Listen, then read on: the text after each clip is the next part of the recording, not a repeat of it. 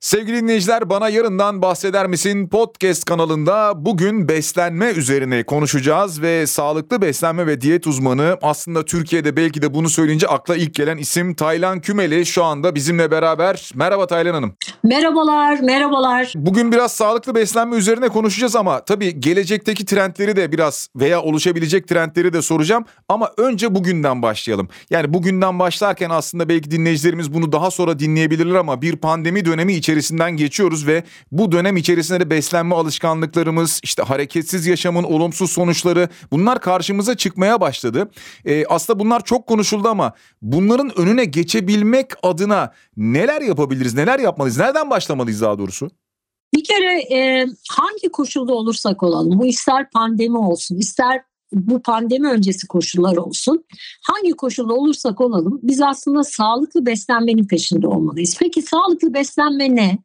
Benim bu pandemi öncesine gittiğim son kongrede 3 tane çok güzel e, vurgulama vardı. Ben ona çok e, hayatımın e, amacı haline getirdim ondan sonra. Birincisi diyor ki sizin beslenme şekliniz sürdürülebilir olmalı. Antin kuntin şeyler olmamalı yani. Birincisi İkincisi kişiye özel olmalı. Yani Ahmet'in yaptığını Ayşe yapmamalı, Ayşe'nin yaptığını e, Hande yapmamalı. Üçüncüsü de tüm besin öğelerini içermeli. Yani sadece protein ya da sadece karbonhidrat ya da sadece sıvı diyetlerin olduğu bir sistem olmamalı. Kişiye özel, sürdürülebilir ve tüm besin öğelerini içeren. Tüm besin öğeleri ne demek? Yani çünkü zararlı bir takım şeyler de geliyor aklımıza da o yüzden soruyorum. Yok yok onlar yani karbonhidrat, protein, yağ, vitamin ve mineralleri içeren. Hmm. Yani bu bunların hazırlanış biçimleri eğer zararlıya yöneliyorsa e, onlarda da porsiyon kontrolüyle hayatına geçiren. Çünkü sağlıklı beslenmede yasak yok aslında güçlü. Yani hmm.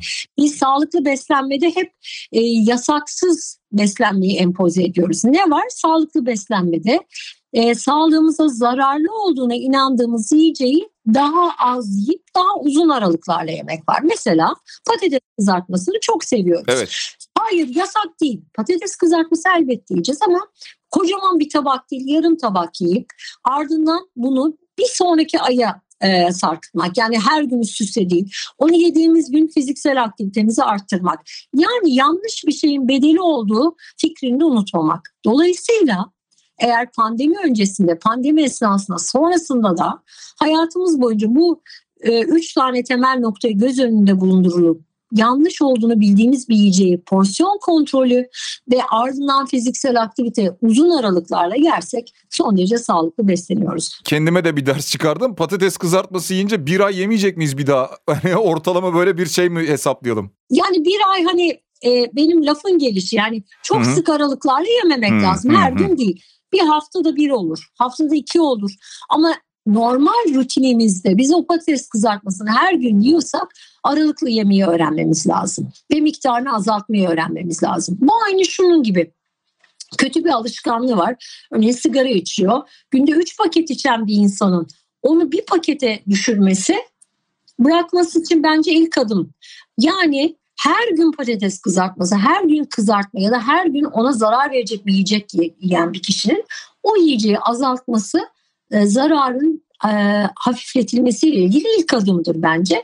Bu da hem yapılabilir bir şey, insanları demotive etmeyecek bir şey bence güzel olur diye düşünüyorum. Evet doğru yani doğrusu bu zaten o yüzden sizinle konuşuyoruz. Beynimizin kendimizi iyi hissetmemizi sağlayan mutluluk kimyasalları salgıladığına dair bir yazınız da vardı. Evet. Biraz bundan bahseder misiniz? Yani mutluluk hormonlarını harekete geçirmek için günlük hayatta yapabileceğimiz neler var? Şimdi e, dopamin, oksitosin, e, bizim için serotonin bunlar hep mutluluk hormonları hepimizin duyduğu bildiği. Bunlar için yapmamız gereken en önemli şey bir kere doğru beslenmek. Ee, iyi uyumak, fiziksel aktivite yapmak, kendimizi medite etmek. Bu medite etmek derken hani gidip om yapmak değil. Kendinizi 5 dakikada olsa her şeyden soyutlayıp e, bomboş öyle duvara bakmak, e, rahat etmek ya da çok sevdiğimiz bir şeyi o mutluluk hormonlarını e, aktive etmek için hayata geçirmek. Ama bunların hepsinin özünde vücudu temiz beslemekte yatıyor. Çünkü biz biliyorsunuz hücrelerden oluşuyoruz. Hücreler kendi içinde e, bir sistem yani tek bir hücremiz bile ciddi bir sistem. O sistemi biz eğer kirletmezsek ve o kirletmemeyi de keyifle yaparsak yani zorlayarak değil. Ay ben detoks yapıyorum çok fena bunu yemeliyim değil. Ben keyifli işte bu meyvemi yiyeceğim, bu salatalığımı yiyeceğim, mis gibi uyuyacağım, sporumu yapacağım. Güzel güzel işte e, içki sigarayı içmeyeceğim, içeceksem de aralıklı içeceğim gibi vücudumuzu te, e, tedavi edecek şeyleri keyifle yaparsak mutluluk hormonlarımız tatlı tatlı salgılanmaya başlıyor. E, bunları tetikleyen yiyecekler var. Mesela magnezyum içeriği yüksek yiyecekler. Hemen aklınıza çikolata gelmesin. E, brokolinin içinde çikolatadan 20 misli daha fazla magnezyum var mesela e, gibi. Onları da tükettiğimizde ama en önemlisi fiziksel aktivitemizi arttırdığımızda bu hormonlar tatlı tatlı salgılanıyor. Böyle gelecekten bir fantastik dünyadan biraz bahsetmek istiyorum. Bunları zaman zaman filmlerde de görüyoruz. İşte teknoloji değişiyor, beslenme alışkanlıkları değişiyor. Sanki insanların böyle beslenmeye ayıracak çok fazla vakti olmuyor böyle bir takım haplar falan filmlerde görürüz ya. Bu ileride böyle bir sisteme gidebilir mi acaba? Böyle bir şey gerçek olabilir mi? Şimdi eğer biz ekolojik dengemizi yani dünyanın ekolojik dengesine dikkat etmezsek eğer e, hunharca harcamaya ve kullanmaya devam edersek bir kere kaynak kalmayacak. Yani bu dünyada insanları besleyecek kaynak kalmayacak. Bırakın yemek yemeyi, onları dönüştürmeyi bu kaynakları kaybedeceğiz. O yüzden bütün beslenme uzmanları, ziraat mühendisleri ve çevre bilimcilerin hepsinin ortak bir noktada buluştuğu şey var ki hayvansal gıdayı maksimumdan minimuma indirmek. Yani mümkün olduğu kadar hayvansal gıdayı azaltarak besin çeşitliliğini arttırmak. Bu ne demek? Şimdi biz duyuyoruz işte kinoa, amarat, chia tohumu e, gibi şeyler, e, maş fasulyesi. Bunlar insanlar ya nereden çıktı Allah'ın kuru fasulyesi vardı. Bunlar nereden? Bunlar yeni moda şeyler işte. Değil aslında bunların çıkartılmasının öz nedeni şu. Dünya üzerinde üç tane yiyecek var. Arpa, buğday ve mısır en fazla ekilen yiyecekler. Bunlar sürekli biz aynı toprağa bunları ekersek toprağı verimsiz hale getiriyoruz. Eğer biz besin çeşitliliğini e, oluşturursak ki bundan iki yıl önce işte pandemiden 6 e, ay önce gittiğimiz Fransa'daki geleceğin 50 gıdası ile ilgili çok güzel bir kongre vardı ve ben de orada konuşmacıydım. Bu kongrede mesela işte amarat anlatıldı, bizim bamya anlatıldı, pancar anlatıldı, işte bizim mürdümeri anlatıldı. Bunlar gibi besinleri çoğaltarak bir besin çeşitliliği oluşturulursa dünya üzerindeki beslenme daha farklı bir norma gidecek. Hayvansal gıdanın azaldığı, işte nohutun, bulgurun, e, kara buğdayın, e, daha fazla ön plana çıktı bir beslenme şekli. Tabii pratiklik ön planda. Pratiklik nasıl olacak? İnsanların bu sağlıklı besinleri en doğru şekliyle hazırlayıp e, yiyebilecekleri koşullar hazırlanacak. Örneğin paketleme e, çevreye zarar vermeyen kendi içinde ısındığı zaman e, tabağı oluşturacak bir şekilde olacak. Bununla ilgili de orada çalışmalar vardı. Örneğin paketlemeyi yapmış fırına attığınız anda o paket tabak haline dönüşüyor mesela. Siz onunla beraber yiyorsunuz. Yani atık yok. Çünkü atık da bizim için büyük bir problem. Yani bana göre geleceğin beslenmesinde çevre ön plana çıkacak. E, çevreye zarar veren yiyecekler azaltılacak. Besin çeşitliliğine gidilecek. Bu besin çeşitliliğinin hazırlanıp insan bedenine girmesi için de mümkün olduğu kadar pratik çözümler oluşturulacak diye düşünüyorum. Evet aslında biz de bu kanal içerisinde mümkün olduğunca iklim değişikliklerinden hem tarımdan hem gıdadan e, sürekli bahsediyoruz. Özellikle sürdürülebilirlik noktasında da e, sıklıkla yayınlarımız oluyor zaten. Peki ileride yani yapay demeyeyim ama e, et yerine geçebilecek sebzeden tahıldan üretilebilen gıdalar mı acaba biraz karşımıza çıkacak? Tabii tabii. tabii. Zaten yapay et adı verilen et hem İngiltere'de hem de İsrail'de üretilmiş üretildi. Ve besin değeri ve etteki en önemli unsur B12 vitamini. E, bu ikisinde de üretilen yapay ette e, B12'nin e, var olduğu biliniyor. Yani B12 ile de zenginleştirildi. Bu en önemli şey. Tabii insanlar doğa çünkü biliyorsunuz hayvancılık sadece e, o hayvanı yok etmekte kalmıyor. Karbon ayak izleri dediğimiz doğaya zarar veren şeyin de çok artmasına neden oluyor. Yani o yüzden biz hep diyoruz ki lokal üreticilerden alışveriş yapın. Mümkün olduğu kadar e, işte o ulaşım devreye girmesin, aracı kuruluşlar devreye girmesin. Ne kadar çok biz aracı sokarsak e, üreticiden ürünü almakla ilgili doğaya o kadar zarar veriyoruz. Gelecekte bence bunların hepsi ön plana çıkacak. Niye herkes köy yoğurdu, köy e, yumurtası, köy pilici demeye başladı? Nedeni bu aslında. Bir başka nedeni de bu. Kendi merak ettiğim bir konuyu soracağım. E, O da şu. Yani genelde işte bir sağlıklı beslenme veya buna ilişkin diyet uzmanları olduğunda hep akla kilo vermek geliyor. Ve herkesin de sağlıklı beslenme deyince aklında olan tek şey aman kilo vereyim aman zayıf olayım. Şimdi size sadece kilo vermek isteyenler mi geliyor? Yoksa aynı zamanda mesela kilo almak isteyen veya sadece kilosu formu yerinde ama sağlıklı beslenmek isteyenler de geliyorlar mı? Şimdi bizim zaten e, amacımız sağlıklı beslenme ve diyeti hayata e, entegre etmek. Ama ben kendi adıma söylüyorum. Bir kere bunu birkaç gruba ayırıyorum ben. Cinsiyetlere göre ayrım. Yani hem erkek hem kadın danışanımız var. İkincisi e, kişilerin e, hastalık tiplerine göre ayrım. İşte diyabetli kişi geliyor, kanserli kişi geliyor, MS'li kişi geliyor. Çünkü hastalıklarda beslenme de çok önemli bazı hastalıklarda. Üçüncüsü kilo alma ve kilo verme. Kilo verme tabii kilo almaya göre daha düşük bir yüzdede. Bir başkası sporcular. Sporcular nasıl beslenmesini gerektiğini öğrenmek için geliyor. Yaşlılık da beslenmeyi öğrenmek için geliyor. Bir de bizim çocuklarla ilgili yaptığımız çok ciddi bir çalışma var. Hem ülkemizde hem yurt dışında. Ee, 5-11 yaş grubu da doğru beslenmeyle beraber sağlıklı beslenmenin hayatına nasıl geçireceğini öğrenmeye geliyor. Ama bunu yüzdelediğimiz zaman bu yüzde tabii ağırlıklı olarak kilo vermeye yönelik çıkıyor. Şimdi biz doğru beslenirsek zaten her koşu hangi koşulda olursak olalım vücut depoladığı yağları uzaklaştırır vücuttan ve doğru formuna girer.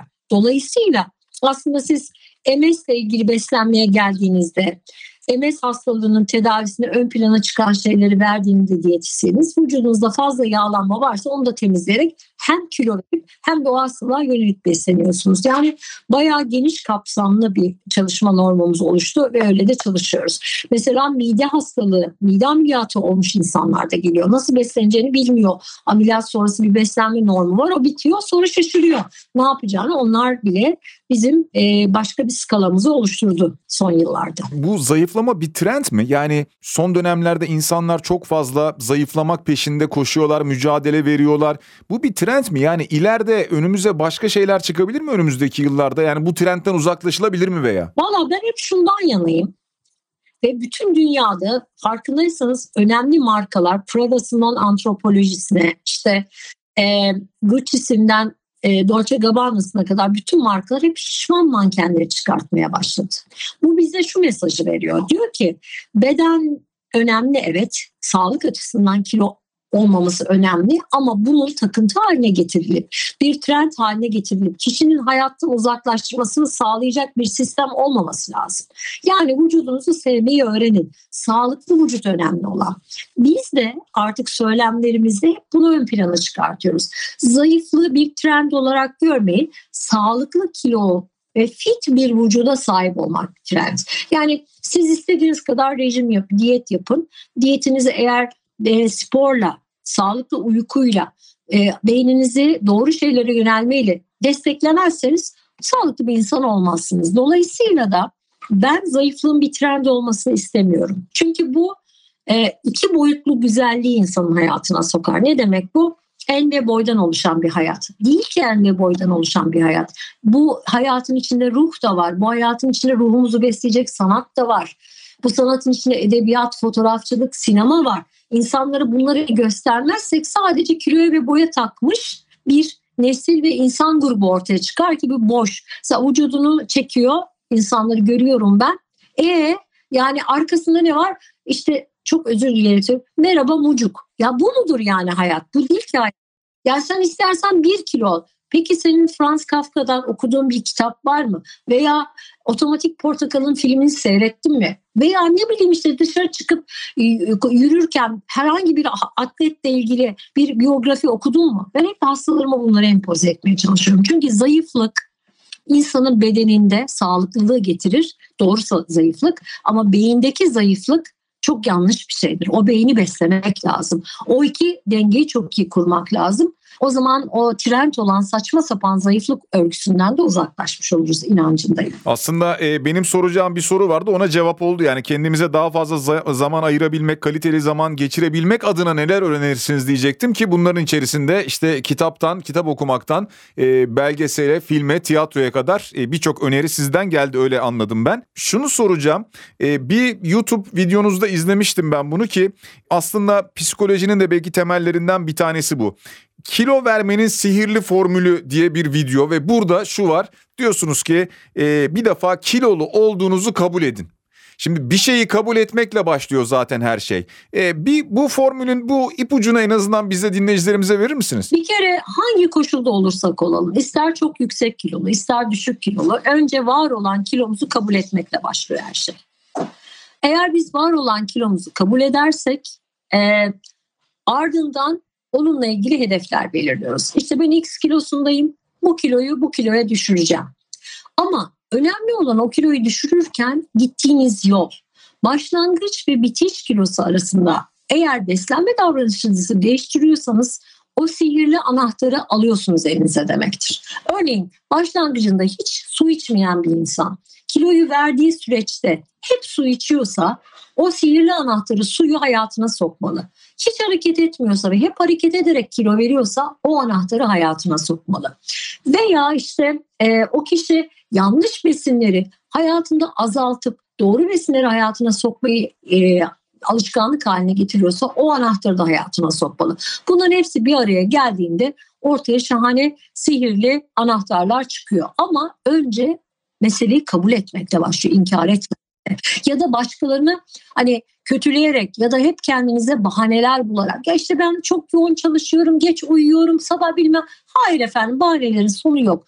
Mücadele etmeden rahmet, zahmetsiz rahmet olmaz. Zahmet edeceksiniz kardeşim durup dururken. Yani bu işin kolayı yok. Herkes bana diyor ki ne oldu Taylan Hanım? Estetik mi yaptırdınız? Nasıl kilo verdiniz? İşte ya her sabah kalkıp saat 7'den 9'a kadar yürüyorum. Akşam sporumu yapıyorum. Yediklerime dikkat ediyorum vesaire vesaire binlerce şey. Şimdi bunları yapmadan gelmez ki o e, ideal görünüş kendiliğinden. İstediğiniz kadar estetik yaptırın. Çatınız kötüyse ne olursunuz? Yine felaket bir görünüş ortaya çıkar. Dolayısıyla önemli olan zahmeti hayatınızda görüp rahmete dönüşeceğinizi bileceğiniz sihirli sözcükleri vazgeçmeden sürdürmek bence hayatın çıkışı. Evet yani bir e, emek vermeden karşılığı gelmiyor. Bir ödül alamıyorsunuz. Yok. Peki şimdi bir de güncel sorulardan bir tanesini sormak istiyorum. Sağlığımız için soframızdan hiç eksik etmememiz gereken besinler var mı? Yani sağlıklı bir yaşam için herkesin evde kolayca uygulayabileceği bir şey var mı? Tabii tabii var. Mesela başında yoğurt. Bence probiyotik e, maya ile mayalanmış bir probiyotik yoğurt çok önemli. Salata keza çok çok önemli. Sebze önemli. Meyveyi doğru porsiyonlarda yemek önemli. Yeşil çay mesela her ana yemek sonrası yeşil çay içmemiz bizim için çok çok önemli. Çünkü metabolizmayı bir günde %2.4 arttırıcı bir etkiye sahip. Aynı zamanda da bir sürü negatiflikten uzaklaştırıyor. Bunun dışında her gün işte bir gün et, bir gün e, balık, bir gün e, organik tavuk, bir gün kuru baklagil şeklinde proteinin olması masamıza veya bir gün yumurta şeklinde önemli. Eğer tahıl tüketeceksek de bunun rafine olmamış çok tahıllı bir şekilde olması. Yani bizim e, normal hayatımızda e, vurguladığımız gibi kahverengi işlenmemiş karbonhidrat olarak almamız masamızda sağlıklı bir e, per, şey e, görünüm oluşturacaktır bize. Peki şimdi e, bunları konuşunca ben bir yandan hafif acıkmaya da başladım. Yani şunu soracağım aslında atıştırmalık çekiyor zaman zaman insanın canı. E, bu tip durumlarda sağlıklı ne gibi atıştırmalıklar var? Neler e, kullanabiliriz? Neleri tercih edelim? Şimdi o anda canımızın ne istediği çok çok önemli. Mesela canımız eğer tuzlu bir şey istiyorsa evimizde bir kepek ekmeğimiz varsa güzel üstüne bir peynir koyup domates koyup onu güzelce ne ister tost yapıp ister öyle yiyebiliriz. Güzel bir atıştırmalık ama bunu böyle kaçamak şeklinde değil oturup güzelce hazırlayıp yemek. Tatlı istiyorsa canımız içinde rafine şeker bulunan bir tatlı yemek yerine doğru dürüst bir meyve koyup meyve yiyebiliriz ya da işte yoğurdun içine iki tane hurmayı küçük küçük doğrayıp içine biraz chia tohumu koyup İşte bir üstüne bol tarçın koyup onu da yiyebiliriz. E, canımız ekşi bir şey istiyorsa güzel bir marul salatası yapıp ya da işte turbu e, kesip bol limon sıkıp ya da işte sınırsız yeşil erik yiyebiliriz. Erik çok şey salatalık. Canımız acı çekiyorsa da yine salatalığın üstüne limon sıkıp bol pul biber koyup yiyebiliriz. Herhangi bir şeyi, keki veya kurabiyeyi içinde sağlıklı ürünler kullanarak dönüştürebiliriz. Ben öyle yapıyorum. Mesela keki sevdiğim için kekin hamurunu, e, ununu kara buğday unundan yapıyorum. Şeker yerine az koyuyorum mesela içine ya da kuru meyve koyuyorum. E, yağ yerine, katı yağ yerine e, zeytinyağı koyuyorum. Bir dilim yiyorum. Aynı şekilde kurabiyeyi de tuzlu kurabiyeyi de işte içine peynir koyarak kepekli undan e, yapabiliriz. Çok da güzel olur. Hızlı kilo verdiren e, çeşitli kürlerden, önerilerden sıklıkla bahsedilir. Hatta insanlar internete girip bunları arıyor. Yani 3 günde kilo vermek, işte ne bileyim bir haftada, bir ayda kilo vermek gibi önerileri arıyor herkes. Bu herkes için geçerli bir şey mi? Yani bunu biz bulduğumuz zaman internette karşımıza çıktığında ha tamam budur ya ben bunu uygulayayım diyebileceğimiz bir yöntem mi bu? Şimdi burada şöyle bir şey yapıyoruz. Ben ben de veriyorum mesela 3 günde 3 kilo diyeti, işte 3 günde bilmem ne diyeti. Şimdi 3 günde 3 kilo diyeti, 3 günde 1 kilo diyeti bunu ne maksatla verdiğimizi çok iyi deklare etmek lazım. Bunda amaç kişileri ivmelendirmek. Bu ne demek? Yani kişi bir türlü diyete başlayamıyorsa ve hızlı bir sonuç görüp bunu devam ettirmek istiyorsa bunu veriyoruz. Ama ondan sonra şunu çok iyi söylemek lazım. Sağlıklı beslenmeye geçmek için vücudunuzu tanımak, vücudunuza uygun programlara yönelmek ve her besin grubunu içeren beslenme şekliyle hayatınızı sürdürmeniz gerekir diye vurgulamak gerekir. Bu üç günde veya işte kısa dönem diyetlerinden sonra. Ve bunları da mesela bana soruyorlar Taylan'ın bir ay ben bu diyeti yapabilir miyim? O zaman ben niye üç günde üç kilo diyorum? O zaman 30 gün yapın. Yani 30 günde 30 kilo derim. Anlatabiliyor muyum? Dolayısıyla bunu kim e, deklare ediyorsa, kim söylüyorsa çok iyi vurgulaması gerekir. Peki pandemi dönemiyle ilgili bir soru soracağım yine. Bu dönemde karşımıza çok fazla bizim vitaminler çıktı, vitamin takviyeleri çıktı. Bu takviyeler gerekli mi yoksa bunları doğal yolla alabilir miyiz diye soracağım ama bir yandan şunu da merak ediyorum.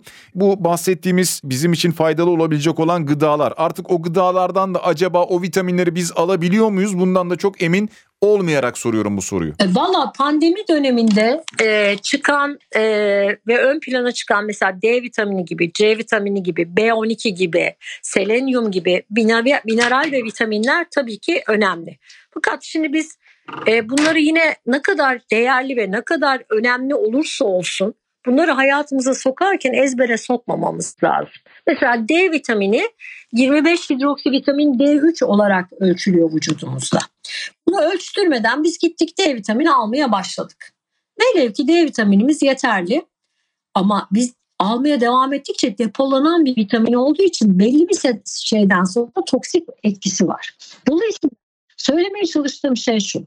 Dünyanın en masum nesnesi gibi gözüken şeyleri klinik bulgularımız olmadan kendi kafamıza göre alırsak yarar yerine zarar sağlarız. Elbette vitamin ve minerallerin dışarıdan alınarak doğru etkisi olduğu şüphesiz. Neden? Çünkü biz ne yazık ki e, doğada var olan şekliyle e, yiyeceklerin içinden tam istediğimiz kadar olamıyoruz. Yani mesela bir yumurta sarısında e, ki D vitamini 24 internasyonel mit, bizim bir günde ihtiyacımız olan 1000 internasyonel mit kaç tane yumurta yemeniz lazım? Veya güneş ışığından almamız gerekiyor D vitaminini. Esas güneş ışığında var D vitamini. 30 dakika durabiliyoruz. Sağlıklı bir şekilde güneş ışığında 1 ile 1,5 arası, 4 ile 4,5 arası hele ki içinde bulunduğunuz ülkenin enlem ve boylamı da bunu etkiliyor. Başka ne etkiliyor? Derinizin rengi etkiliyor, yaşınızı etkiliyor. Şimdi bu kadar etkinin olduğu bir sistem içinde bazı şeyleri dışarıdan takviye olarak almak elzem. Ama ezbere değil. Ama illaki olacak diye değil. Önce bir tahlil yaptırıp bir uzmanla beraber analiz edip o tahlili onun paralelinde almak en sağlıklısı. Bir de şunu soracağım. Şimdi malum herkesin e, hayatı böyle biraz da hızlandı. Biraz da evde oturmaya başladı. İnsanlar evden çalışma yöntemi de uygulanıyor hayatımızda. Peki beslenme saatlerini neye göre ayarlayacağız? Nasıl ayarlayacağız? Her saate uyum sağlayamıyoruz. Sabah kahvaltısını insanlar zaman zaman pas geçiyorlar. Ve dolayısıyla bunun üzerine belki biraz daha öğlene doğru daha ağır gıdalar tüketiyorlar. Akşam en son saat kaçta mesela tahminen yemek yenmeli? Biraz bunlarla ilgili ipucu alabilir miyiz? Şimdi bence hep söylerim ben mesleğe başladığım ilk günden itibaren bunu hep söylemeye başladım. Sağlıklı beslenmenin saati yoktur. Bir insan sabah kahvaltısını istiyorsa 10'da yapar. Bir insan istiyorsa 12'de yapar. Bir insan sabah 6'da yapar. Önemli olan sabah, öğlen ve akşam 3 öğünü mutlaka yemektir. Intermittent fasting mantığıyla ortaya atılan günde 2 öğün beslenme 16-8 açlı. Ay ben işte günde 2 öğün yiyorum çok güzel zayıfladım. Ya bir insan biraz zeki ise zaten öğününü ikiye düşürdüğünde kalori kısıtlamasına gidiyorsun. Tabii ki zayıflayacaksın. Yani mantıken bir düşün. E, ama bunu hayatın boyunca yapacaksan yap kardeşim hiçbir problem yok. Hayatı boyunca yapma olasılığı yok. Yani biz sabah öğlen akşam istediğimiz saatte yemeğimizi yiyeceğiz. Akşam yemeğimizi istersek gece yarısı 23'te 22'de yeriz. Ama yedikten sonra 2 saat uyumamamız gerekiyor ki sindirim belli bir aşamaya gelsin. O 2 saati vücudumuza verirsek yemekleri istediğiniz saatte yiyin. Herkesin biyoritmi farklı. Ben akşam yemeğimi 7'den önce bitiriyorum. Sonra da yemek istemiyorum. Benim eşim gece saat 10.30'da bir daha yemek yiyor mesela. Yani onun yapısı öyle ama gece saat 2'de 3'te uyuyor. Dolayısıyla kimseye ay hayır böyle yemelisin değil. Günde 3 öğün yemesini öğütlüyorum ben. Sabah öğlen akşam yemeğini istediği zaman dilimlerinde. Akşam geçiyorsa da 2 saat uyanık kalmayı becermesi lazım kilo almaması için. Sporla ilgili nasıl bir tavsiyeniz oluyor genelde? Ben sporu şöyle görüyorum. Spor hayatımızda var olması gereken bir etkinlik. Fiziksel aktivite, spor e, ve düzenli spor arasındaki farkı ayırt edip farkı görüp e, biz Nisan ayında başlayıp Temmuz ayında bikini giyene kadar e, spor yapmamalıyız. Düşüneceksiniz ben günde yarım saat her gün yapabilirim bu mereti. Yani mutlaka yarım saat çıkacağım yürüyeceğim. Yarım saat evde şunu yapacağım bunu yapacağım. Değil. Yürüyüş müdür aslı bu işin? Vallahi kimine göre yürüyüş, kimine göre pilates, kimine göre yoga, kimine göre ben şimdi evden Leslie Sanson diye bir kadın var Amerikalı 45 dakika evde kendi ağırlığıyla spor yaptırıyor. Haftanın 7 gününe böldüm onu. Haftada 3 gün onu, haftada 2 gün dışarıda yürüyüşü, haftada bir gün yogayı yapıyorum, bir gün de dinleniyorum. Şimdi bu benim sistemim ama başkası der ki ben 7 gün yüzüyorum. Ama mutlaka süreklilik önemli sporda. Yani beni 5 yıl sonra görenler de Taylan ne yapıyorsunuz haftada 3 gün Leslie, 2 gün yürüyüş, bir gün yoga diyebilmeliyim. Demezsem onun hiçbir anlamı yok. Yani dönemsel değildir yapılan bir iyilik vücudumuz için. Aynı sağlıklı beslenme gibi, aynı spor yapmak da öyle. Aynı uykuyu doğru düzenli şekilde uyumak da öyle. Ee, benim izleyicilerimiz, dinleyicilerimize söyleyeceğim şey şu. Eğer biz bir şeyin hayatımızda, vücudumuza, bedenimize iyi olmasını istiyorsak, başlık ne olursa olsun, onun devamlılığını sağlayacağımız şekilde içimize sindirerek hayatımıza sokmamız gerekiyor.